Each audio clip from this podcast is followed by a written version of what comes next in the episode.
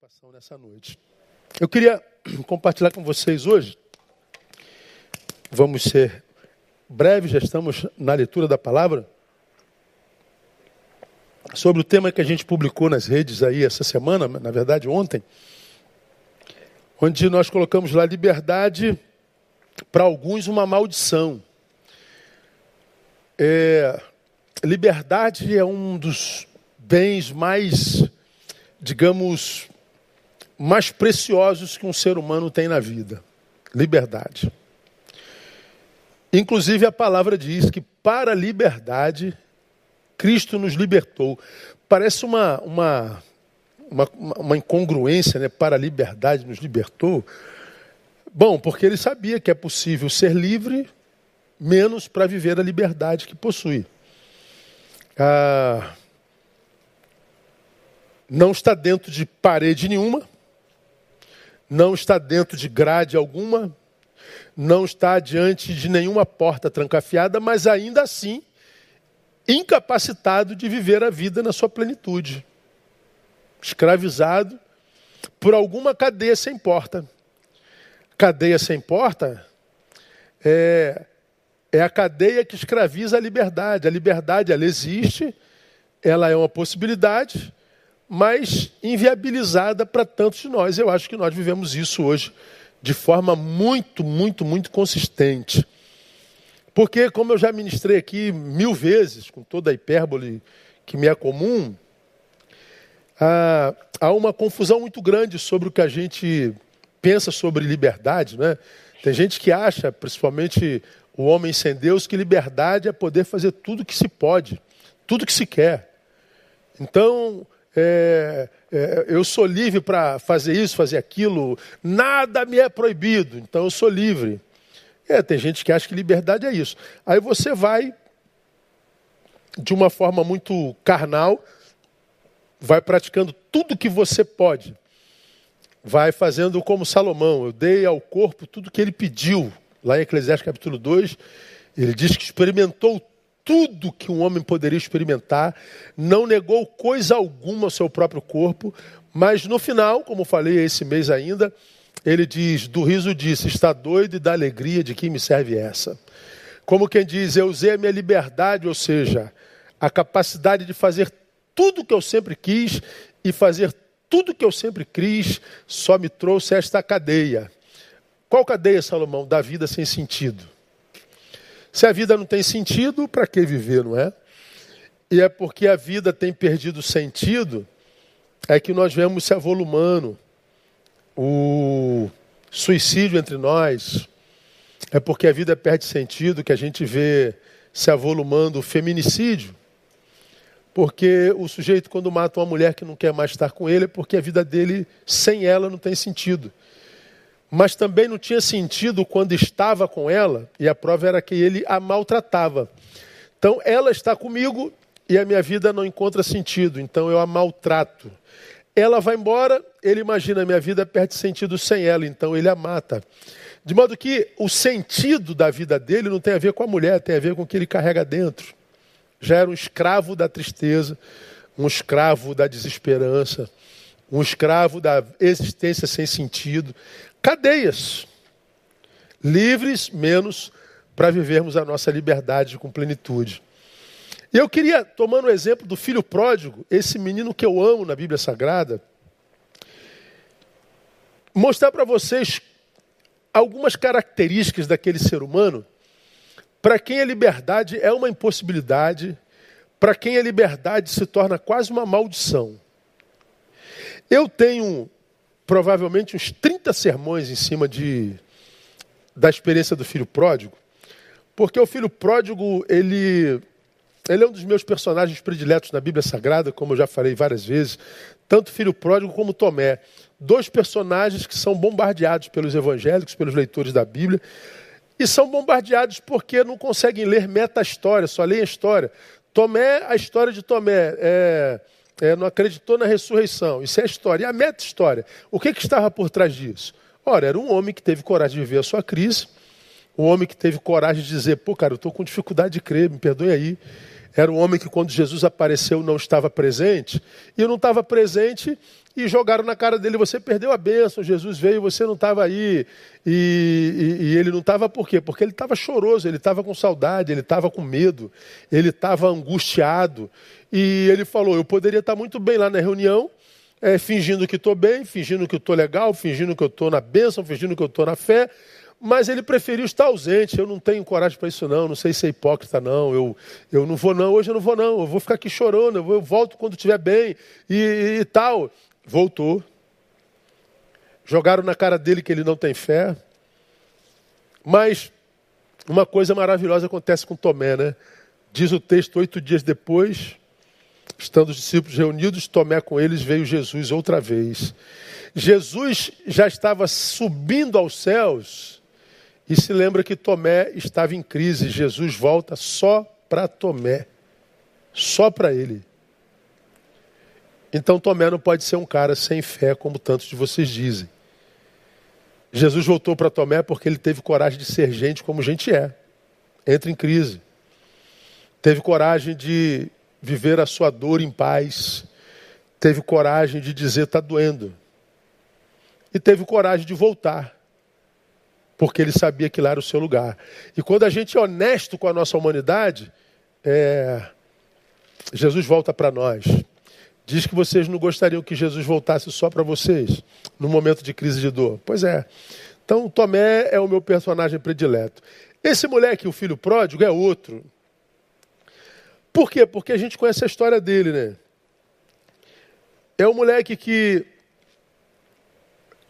presumimos, chegou à maioridade e ele, como qualquer adolescente, disse: Já sei tudo.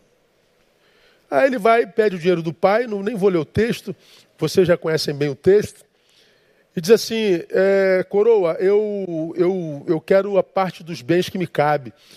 Eu sei que eu, sei, eu tenho direito à herança do senhor e eu quero a minha herança em vida.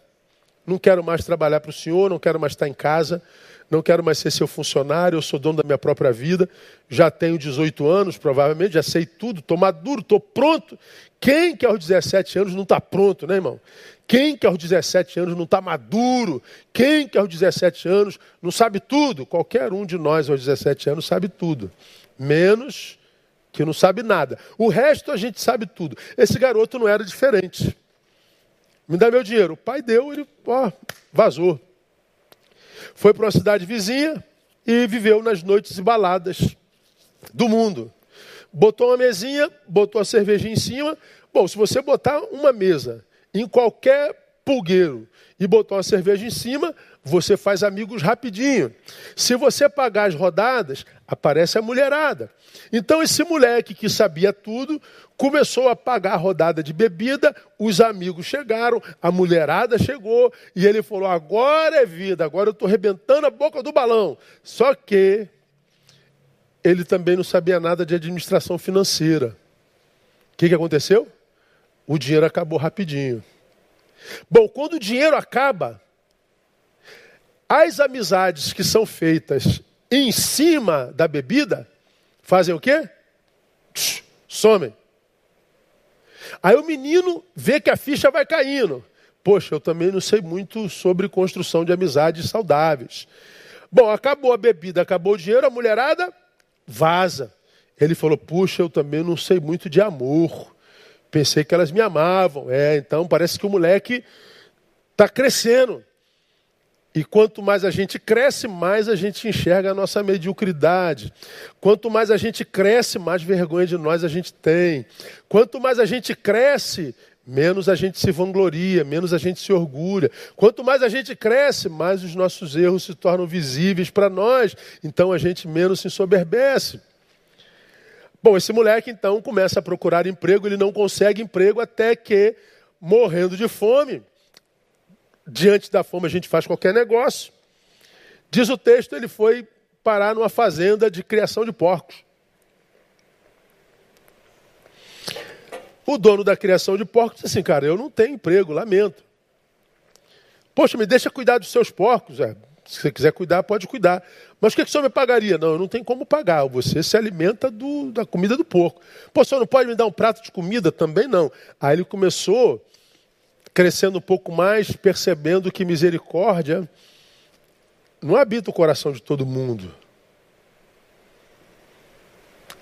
Ele vai se decepcionando com, com os amigos, com as mulheres, com amizades, com amores.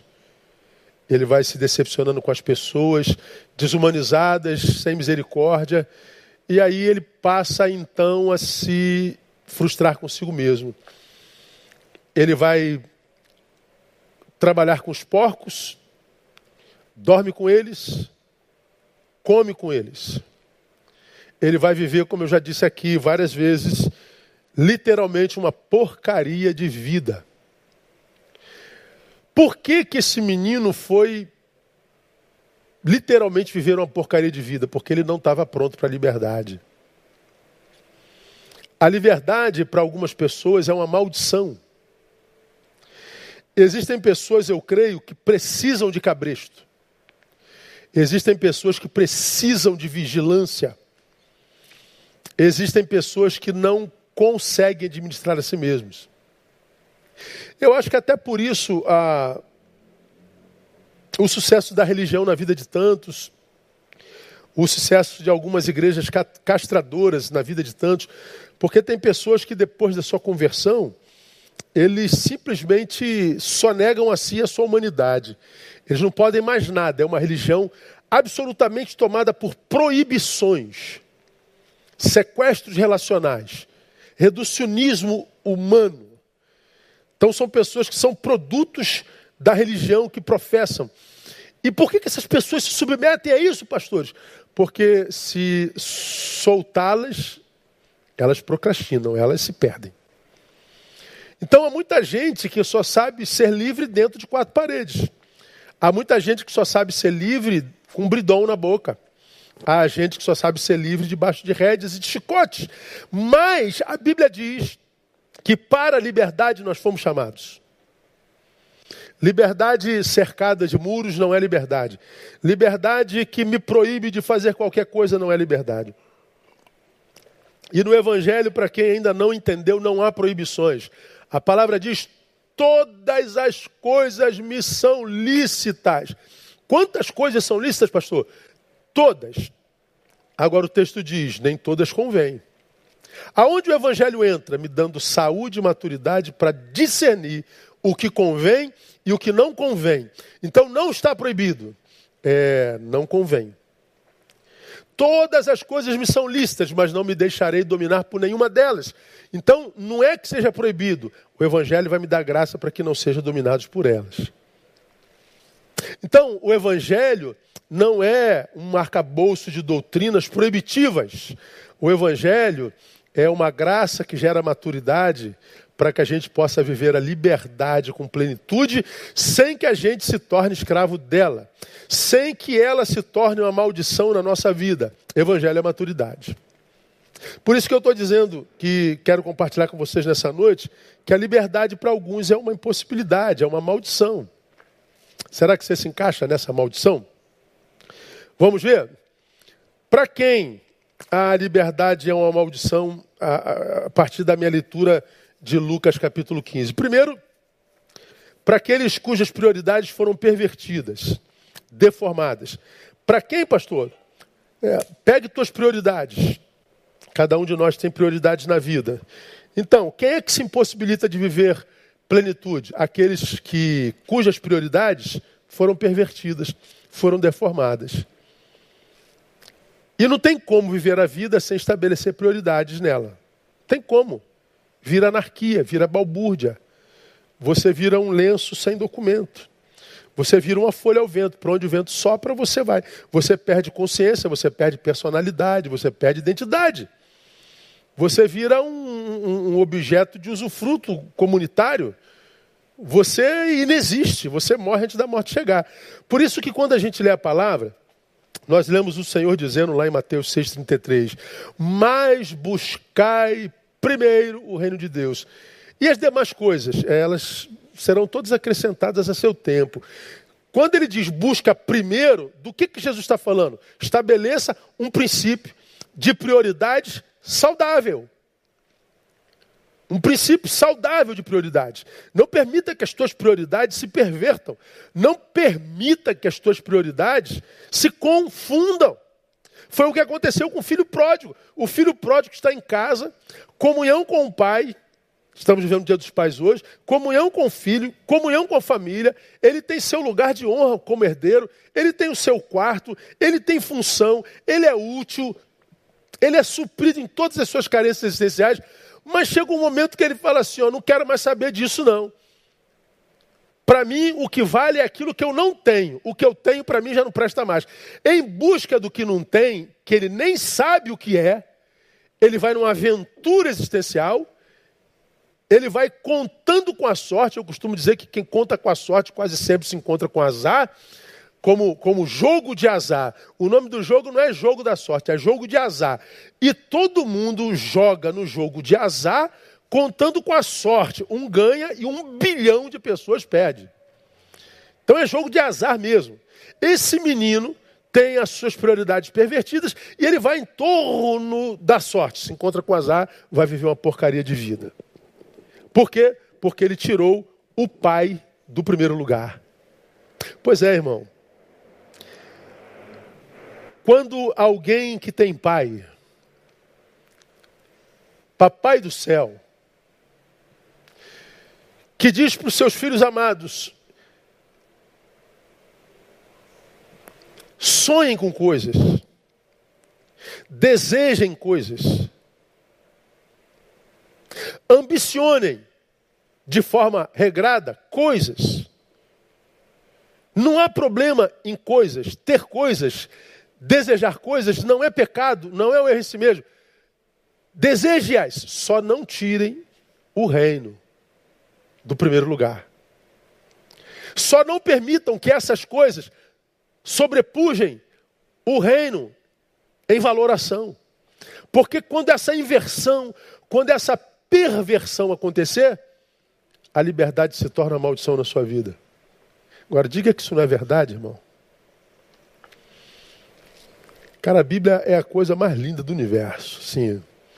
É um manual de vida para quem sabe lê-la e quem a busca, que nos livra de muitos males. O texto é claro: aqueles que tiraram o reino de Deus em primeiro lugar da vida, reino representado no pai desse moleque, acabam desconstruindo o projeto desse mesmo pai para eles, porque esse pai que gerou o filho pródigo, que educou o filho pródigo, que supriu as necessidades todas do filho pródigo, era um pai que tinha sonho para esse filho pródigo. Era um pai que planejava deixar tudo para esse filho, mas esse filho perverte a sua, o seu senso de valores, e o que, que acontece? Em nome de uma liberdade, ele cai dentro de uma porcaria de vida, de uma cadeia.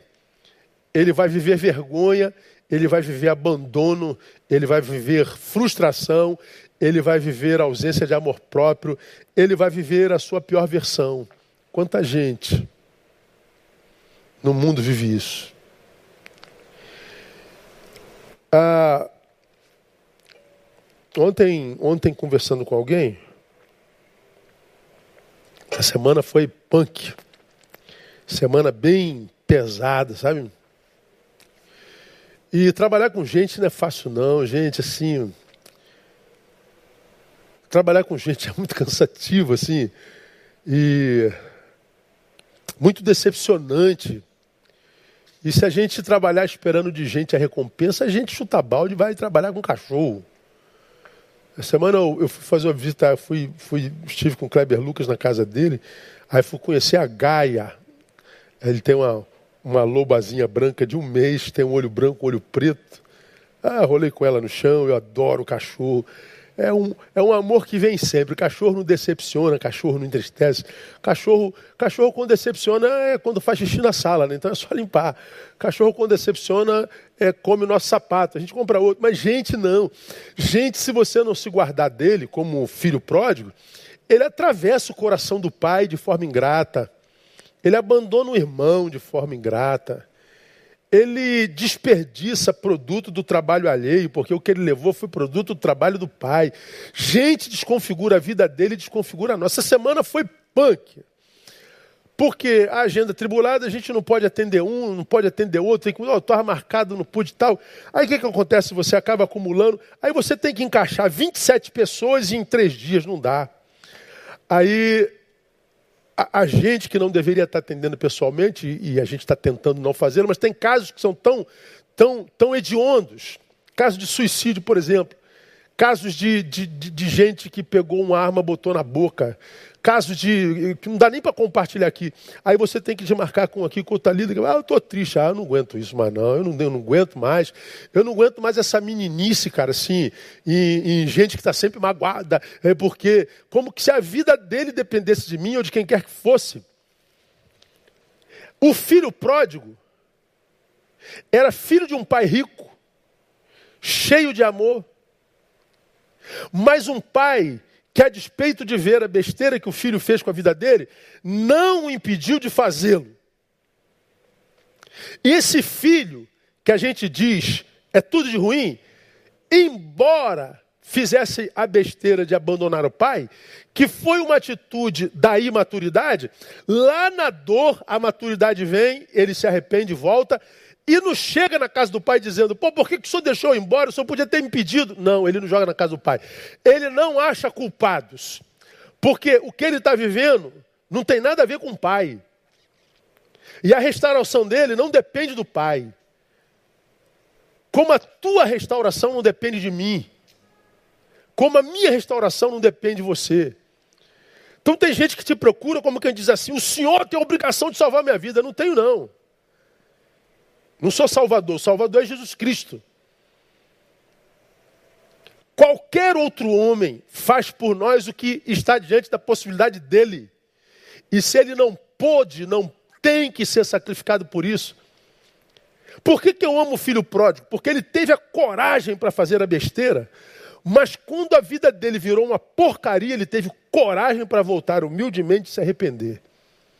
Não ficou buscando culpado por aí, como a gente vê o tempo inteiro de gente culpada, caçadora de culpada e, e, e, e buscando razões para transferir a miséria que vive. Então, para quem que a liberdade é uma maldição? A sua prioridade foi pervertida. Abandonou família, abandonou trabalho, abandonou vocação, abandonou Deus, se abandonou e quer o quê? A liberdade vai virar uma prisão, uma maldição. Olha a segunda marca da pessoa para quem a liberdade é uma maldição. É aquela cuja alma deseja mais prazer do que maturidade. O que, que você mais quer na vida? Prazer ou crescer? Maturidade. Ah, para essa geração, Prazer, prazer, prazer, prazer, prazer, prazer, prazer, prazer. Que, que, que coisa louca esse negócio de prazer hoje, cara. É. Bom, cada um tem sua natureza, cada um tem sua identidade, né? A minha personalidade é uma personalidade diferente, acho que da maioria. Às vezes até eu estranho a minha personalidade, porque eu vejo eu vejo tanta gente dependente de tanta coisa que para mim não vale nada assim. Eu vejo tanta gente é, matando e se matando por algumas coisas que eu daria assim de, de bandeja. Ah, eu vejo alguns, alguns valores provocando cisões que eu falo, vocês estão brigando por isso aqui? Leva, eu ainda dou. Não é possível. Você não. Não, não, não, não, não, não é. Prazer, prazer, prazer, prazer, prazer. Claro que todo mundo quer ter prazer. Só que o prazer não é o que eu faço na vida, é a vida que eu vivo. Quando a tua vida é abençoada com aquilo que a Bíblia chama de paz, que excede todo entendimento, que guarda mente, coração, portanto, emoção e razão, e essa paz, diz a palavra, vem de Deus, a tua vida já é uma vida prazerosa. Aí tomaram a Coca-Cola com limão, é uma transbordância. Mas se hoje não puder tomar Coca-Cola com limão, não tem problema, tua vida já é um prazer. Quando você senta à mesa para comer com os teus amados, com teus amigos, chegados como irmãos, aquilo ali é transbordância, não é dependência daquilo. Se aconteceu, ótimo. Ó, transbordou. Ó, ó, cadê a câmera aqui? Ó, olha lá. Está transbordando alegria. Ó, a alegria transbordando. Mas aqui, já está cheio, ó. Dá para entender? Essa transbordância aqui é o jantar, essa transbordância aqui é a bebidinha, essa transbordância aqui é o cinema, essa transbordância aqui é o que no momento nós estamos capacitados para viver. Mas vamos imaginar que a gente não esteja numa boa fase financeira, que a gente não esteja numa boa fase afetiva, que a gente não está muito bem naquele dia, a gente está meio down, então eu não estou com vontade de jantar, eu não estou com vontade no cinema, eu não estou com vontade de. Então eu vou ficar aqui. Estar aqui ainda assim é alegria. É a alegria da inércia. Porque a grande parte dos seres humanos contemporâneos só encontra alegria na produção. Quando para de produzir, o que sobra é angústia. Angústia de ser quem é. Que vida é essa, meu Deus do céu? Então a graça do Evangelho é me dar a alegria de ser quem sou e ser quem sou com alegria, independente da minha produção. Mas quem é que consegue viver isso? Quem amadurece para entender isso. Só que quando a pessoa deseja mais prazer do que maturidade, ele vai viver uma liberdade que vai transformar a vida dele numa porcaria. É aquele ser humano que, quando o filho, como o filho pródigo, foi sequestrado pelo hedonismo. Ó oh, pai, eu não quero mais trabalhar, não quero mais te dar satisfação, não quero te dizer onde eu vou, que hora que eu volto, eu não quero mais ter horário para acordar, horário para dormir. Eu quero ser dono de mim, de mim mesmo. Eu só quero prazer na vida. O hedonismo é uma daquelas doutrinas que concordam que na determinação do prazer como, como bem supremo. Ou seja, a vida se resume no prazer que a gente sente. Então a gente busca prazer a qualquer preço e a qualquer custo nós precisamos de prazer. Pois bem, é, estão equivocados. Porque prazer não destitui responsabilidade, limite. Ah, há muito prazer na maturidade, irmão. Há muito prazer na meia-idade, há muito prazer na, na, na, na, na, na melhor idade, na maturidade. O jovem, por exemplo, ele acha que só tem prazer na juventude. Então o prazer é quase sempre genitocêntrico, voltado para o corpo e para as áreas erógenas desse mesmo corpo. E aí vive como reprodutor, acasalando como bicho atrás do prazer. O que, que acontece? Acaba degringolando a sua história para o resto da vida. Tem filho fora da hora, tem doença fora da hora, é, casa fora da hora, descasa fora da hora e, e vai degringolando a vida inteira porque está tá indo atrás do prazer, do prazer, do prazer. Quando a maturidade diz assim, cara, você está tendo cinco prazeres, eu não tive nenhum. Mas quando passar isso, você tem cinco sequelas dessas frustrações e eu nenhuma. Aí o outro diz, eu casei dez vezes. Ah, teve Dez mulheres, legal, dez fracassos. Aí tu está casado há 30 anos com a mesma mulher.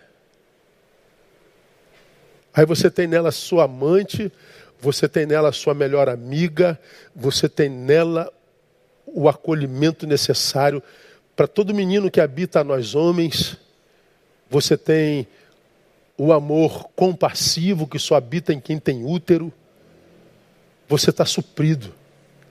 Mas não, nós queremos prazer, prazer, prazer, prazer. Acaba vivendo a porcaria de vida. Para quem que a liberdade é uma maldição? Para aquele que deseja mais prazer que maturidade. Aquele que vive como que se na maturidade não houvesse prazer. Ah, meu irmão, não tem nada mais prazeroso do que você sentar à mesa com alguém que tem maturidade como você e vocês conversarem sobre temas que são profundos mas quando o tema profundo cansa, falar um monte de bobagem. E dar boas gargalhadas, sem se sentir culpados, mas fazer isso respeitando sempre, entendendo que tem limites. Agora, quantos, quantos crentes, irmãos, que vão para o, o crente secularizado, como eu falei hoje de manhã, o crente para quem a liberdade começa a ser problema. Daqui a pouco tu vê, como eu vi ontem, ah, os crentes se divertindo, dois ou três casais, crentes, e cantando a música, fazendo a apologia da cervejinha. Falei, pô, meu Deus do céu, gente. Jesus amado, Jesus amado. Beba. Quando você precisa fazer comercial do álcool, você não sabe que nós vivemos no meio de um país alcoólatra, de que o álcool tem destruído famílias a rodo que tem roubado pais de filhos tão necessitados, que tem roubado a, a capacidade de ver plenitude para tanta gente, e vocês, para se exibirem, precisam dizer que é, a, a, o álcool é necessário? Por que vocês não divulgam a palavra? Ou por que, que vocês não calam a boca simplesmente? É porque o prazer supera a maturidade. É uma coisa de louco. Como que o prazer do aplauso, o prazer do like, o prazer de parecer cabeção, o prazer de parecer moderno. Não, moderno já é ultrapassado. Pós-moderno, não, já ultrapassou. Transmoderno é uma necessidade na vida de tanta gente nessa geração.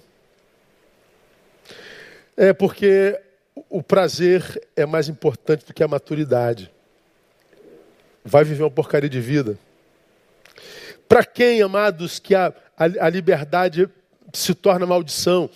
Quarto, terceiro, para aquele cujo coração prioriza coisas em detrimento de pessoas, sobretudo família. Para quem que a liberdade é uma maldição? Para aquele é, cujo coração prioriza coisas em detrimento de família. Bom, um moleque falou: me dá o dinheiro, pai. O Senhor é meu pai, é minha família, é tudo que eu tenho. Mas eu abro mão do que o Senhor é pelo que o Senhor tem. Eu quero do Senhor dinheiro. Ele olha para o pai e vê um bolso. Ele pega o que está no bolso do pai e vai embora. Vira um porco existencial.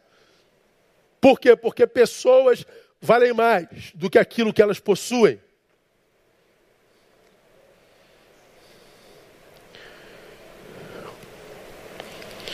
Quando a gente lê 1 Timóteo capítulo 5, versículo 8,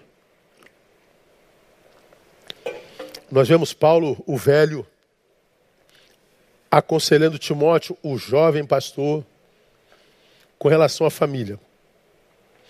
Aí ele diz assim: Mas se alguém não cuida dos seus, especialmente dos da sua família, nega a fé, tem negado a fé, e é pior do que o incrédulo. Para Paulo, a nossa fé não é mostrada pela frequência ao culto. A nossa fé não é mostrada pelo louvor que a gente canta. A nossa fé não é mostrada pelo, pela mensagem que a gente prega. A nossa fé é demonstrada pela forma como a gente trata nossas famílias. De modo que, como eu já ministrei aqui, quando a graça de Cristo alcança uma pessoa, não a manda a priori para a igreja, a manda para casa. Vai cuidar dos seus. Quando a gente vê Paulo aconselhando a secularizada igreja de Corinto, uma igreja que vivia litígio, uma igreja que valorizava coisas e prazeres mais do que pessoas, nós vemos Paulo dizendo: E a quem perdoardes alguma coisa, também eu, pois o que eu também perdoei, se é que alguma coisa tenho perdoado, por causa de vós o fiz na presença de Cristo, para que Satanás não leve vantagem sobre nós. Ele está dizendo assim: se você está em litígio com uma pessoa, e não perdoa essa pessoa, seja ela quem for, Satanás leva vantagem sobre você. Então, quando a graça de Cristo nos alcança, não nos manda para a igreja, nos manda para viver reconciliação com aqueles com que a gente tem litígio. De modo que se eu estou na igreja todo dia, mas estou em litígio com meu irmão, estou em litígio com a minha família, estou em litígio com o mundo, estou em litígio com a vida, vir para a igreja é bobagem. Vai viver porcaria de vida na igreja. É Bíblia.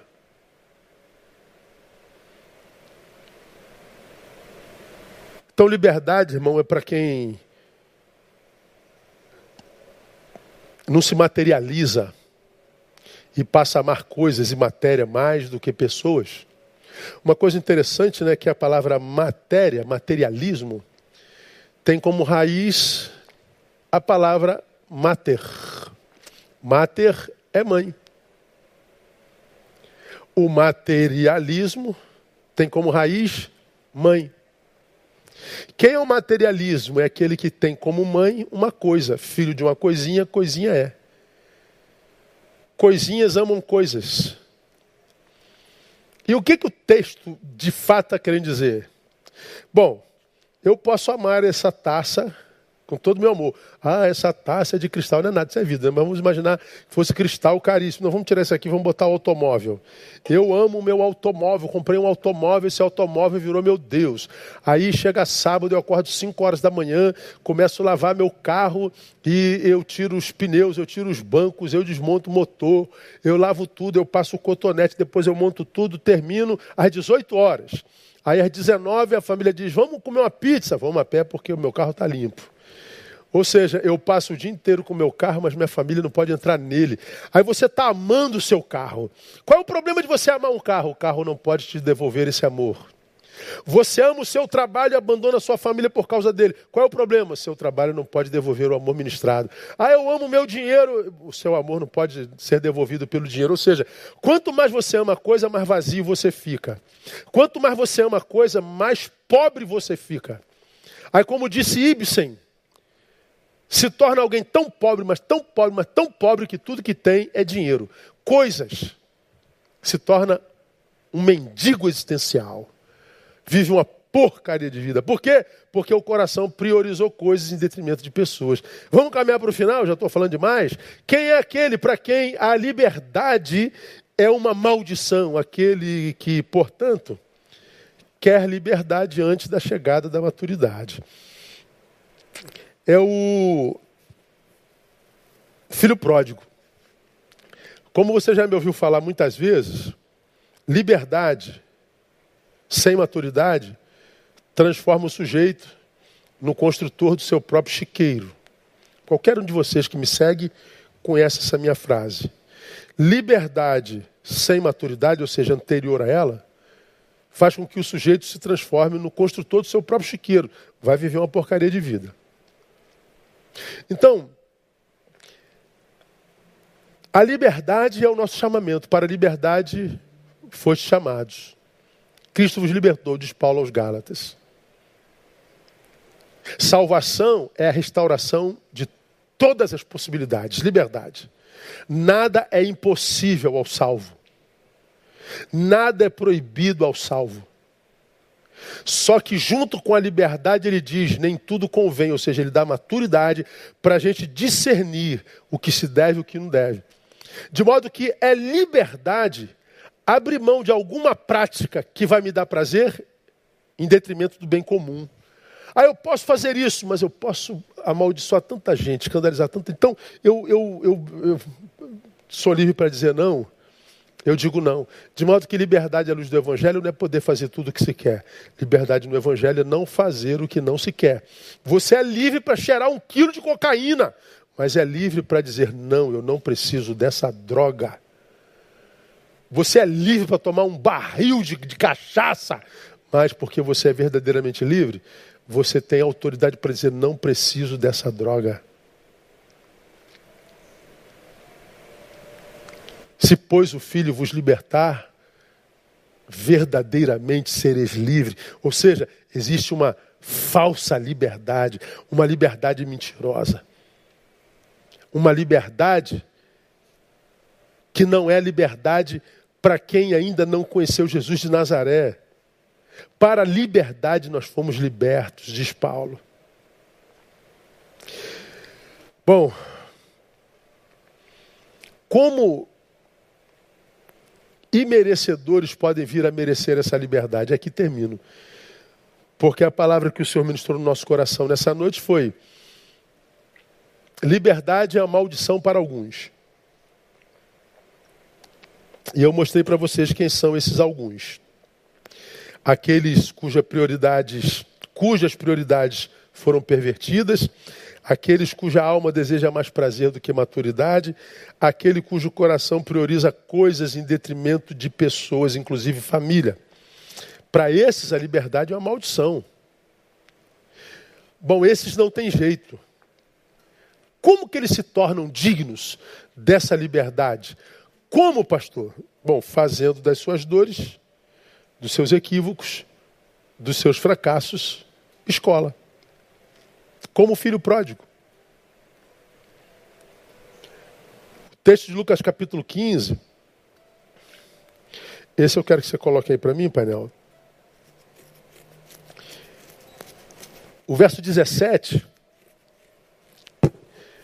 diz assim, ó, que o menino lá entre os porcos viveu essa experiência, caindo porém em si, disse: Quantos empregados de meu pai têm abundância de pão e eu aqui pereço de fome? Pode passar. Levantar-me-ei, irei ter com meu pai e dir-lhe-ei: Pai, pequei contra o céu e diante de ti. Olha o que, que acontece com esse menino, por que eu admiro. Primeiro, porque ele teve coragem para fazer a besteira e fez mas também teve coragem para dizer: fiz besteira, vou voltar. A primeira besteira foi produto de maturidade. A coragem para voltar foi produto da maturidade que nasceu nele, porque ele fez da sua dor, da sua vergonha, da sua angústia escola. O que, que acontece com tantos de nós hoje? Um monte de gente que está vivendo angústia, dor, humilhação, mas não faz dessa dor, humilhação, escola.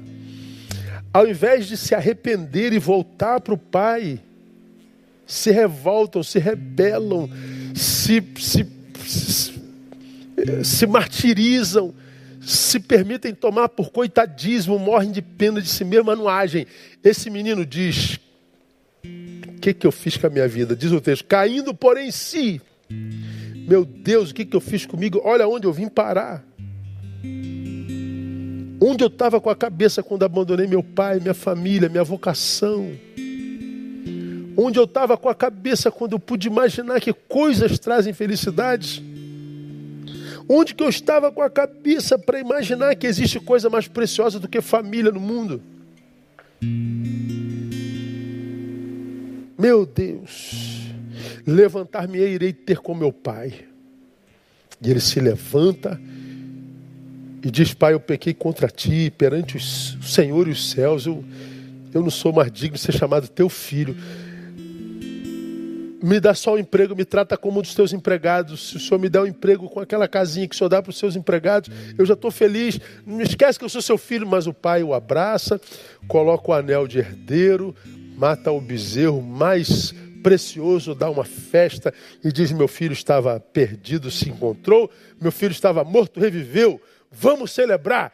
E o filho foi devolvido tudo que perdeu. Por quê? Porque ele se arrependeu, fez das suas dores escola e voltou. Faça o mesmo. Você está vivendo uma porcaria de vida?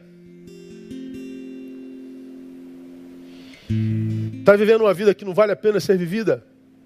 Volta para Jesus, volta agora. Diz aí do lugar onde você está, Pai, me receba de volta.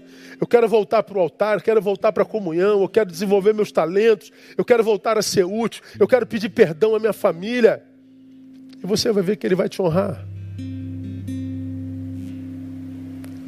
Porque Ele é Pai. Não existem ex-pais, não existem ex-filhos. Uma vez pai, uma vez filho, sempre pai, sempre filho. Deus te espera de braços abertos, desde que você não volte dizendo por que, que o Senhor permitiu. Permitiu porque você é livre, pô. Você tem que voltar dizendo, pai, pequei. Não transfira sua culpa para ninguém, não. Não se transforme em caçador de culpado, não. Seja humilde, diz, pai, eu pequei. E você vai ver que a misericórdia do Senhor é maior. Onde abundou o pecado, superabundou a graça.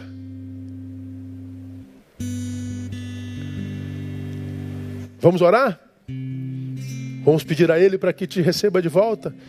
Vamos dizer a Ele que você está vivendo uma porcaria de vida, que você quer voltar para o aprisco, quer voltar para o Pai, quer voltar para a vocação e para a vida que vale a pena ser vivida? Então, ora comigo. Pai, muito obrigado pelas muitas vidas que tu alcanças com a tua palavra nessa noite.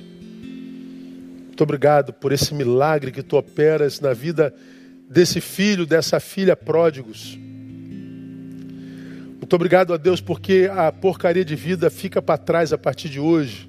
Muito obrigado porque tu fizeste com que essa palavra chegasse até ele, até ela. Muito obrigado a Deus porque se a sua vida foi até aqui uma vida de humilhação, daqui começa a nova vida com dupla honra. Mas eu te peço, Pai, gera maturidade nesse coração, gera maturidade nessa mente, tira esse que morre de pena de si mesmo e restaura o espírito de adoração. Tira esse caçador de culpado daí de dentro desse peito e bota alguém que se olha no espelho, gera uma nova criatura, uma nova postura diante da vida, cura o olhar, cura o senso de valores e restaura o resto da vida, Pai. Faz isso para a glória do teu nome. Abençoamos esse homem, abençoamos essa mulher, abençoamos esse casal, abençoamos essa família e profetizamos, ó Pai, o melhor de Deus para esse segundo semestre. 2020, que é um ano que marca a história da humanidade, será também um ano que vai marcar a história dessa vida, desse casal, porque vai ser o ano da restauração da comunhão com o Pai. Vai ser o ano da dupla honra. Oramos, profetizamos que assim será, crendo que já é, e o fazemos no nome de Jesus, nosso Senhor que reina. Amém e aleluia. Glória a Deus. Coisa boa é a palavra de Deus, não é verdade? Ela não volta vazia, não desperdiça. Vamos terminar? Vamos ouvir Wanda mais uma vez? Ah, enquanto Wanda toma aqui o seu lugarzinho, lembrando a você, toda terça e quinta no meu Instagram, uma live muito legal. Estamos no projeto Ser Humanidade. Fala-se muito sobre espiritualidade, pouco sobre ser humanidade. Eu estou falando sobre ser humanidade porque a vida humana, a humanidade é o alvo da espiritualidade verdadeira. Então nos acompanhe lá toda terça e quinta às 22 horas. Aguardo você. Se inscreva lá no meu canal do YouTube. Eu faço a live na terça, na quarta-feira de manhã cedinho já está no meu canal. Então você pode ouvi-la, vê-la qualquer hora do dia e da noite, tá bom? Semana de bênçãos para vocês. Pai, Deus abençoe você através de seus filhos, te dê a graça de se orgulhar muito deles. A vocês que estão em ligação afetiva com esses 100 mil mortos, que o Senhor possa consolá-los e guardá-los com a sua graça e com o seu amor. Deus abençoe. Uma boa semana a todos. Vamos sair louvando com Vânia.